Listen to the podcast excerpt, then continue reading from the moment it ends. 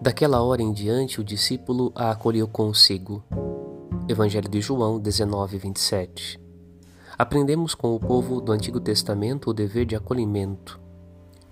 Sem saber, muitas vezes, o povo de Israel, levando para sua casa viajantes e visitantes, acolheu os anjos de Deus com sua bênção.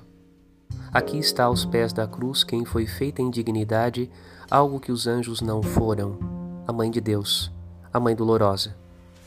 Ainda se une a este belo preceito de acolhimento escrito por Deus no coração de seu povo o dever de cuidar com zelo de uma mulher viúva cujo filho único se entregava na cruz.